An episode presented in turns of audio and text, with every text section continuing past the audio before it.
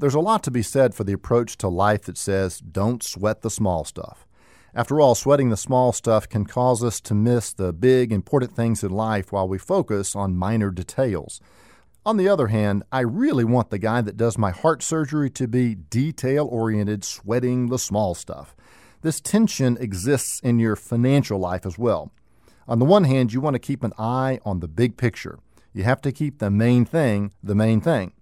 Examples of such big ideas in your financial life might include I want to be sure that if something happens to me, my family is taken care of. Or I want to build up sufficient wealth so that when I decide to retire, I can enjoy a long life free from financial worries. Or I want to be sure that upon my death, all that I have worked for for all my life passes on to the people and the causes about which I care deeply.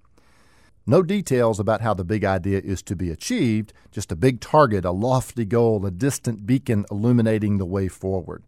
But once you've got your big idea, then you also need to sweat the small stuff. Financial matters are by definition very detail oriented. Joe got cancer in his 50s. The good news is that Joe got treated early and is in remission today.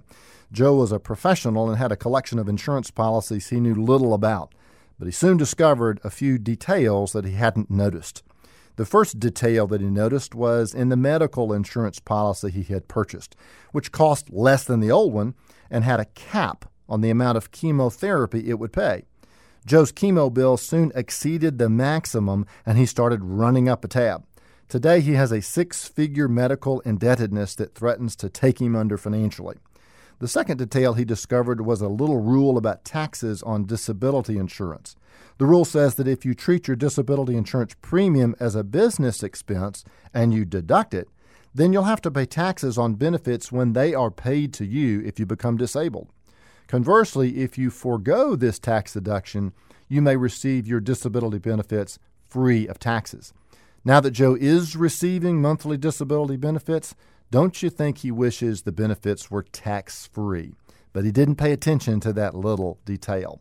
And then there's the guy I met 20 years ago. He'd heard that the XYZ mutual fund was hotter than a pistol. You remember the 90s when the word mutual fund and hot were said in one sentence? So he sent them some money to invest.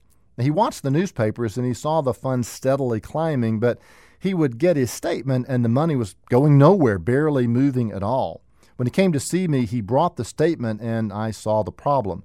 He hadn't actually put his money in the XYZ fund itself, but in a money market fund that was owned by XYZ. He'd failed to pay attention to the details. My advice get focused on your financial big idea and then start sweating the small stuff because small stuff is often a big deal. Offering you wisdom on wealth, I'm Byron Moore.